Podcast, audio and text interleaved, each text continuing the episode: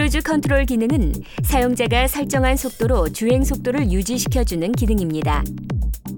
cruise control 기능을 활성화하려면 center console에 있는 cruise control 스위치를 누릅니다. 현재 속도를 저장하려면 steering wheel의 플러스 스위치를 누릅니다. 현재 속도가 저장되고 cruise control이 작동합니다.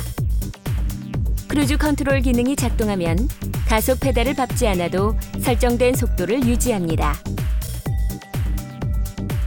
만약 설정한 속도를 초과해야 하는 비상 상황이 일어나면 언제라도 가속 페달을 밟아 속도를 초과할 수 있습니다.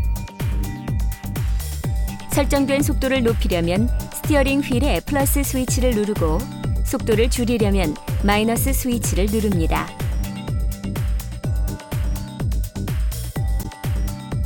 기능을 일시 정지하려면 스티어링 휠의 O 스위치를 누릅니다. 다시 기능을 재작동하려면 현재 주행 속도가 시속 30km 이상이고 교통 상황이 적절한 때 스티어링 휠의 R 버튼을 누릅니다.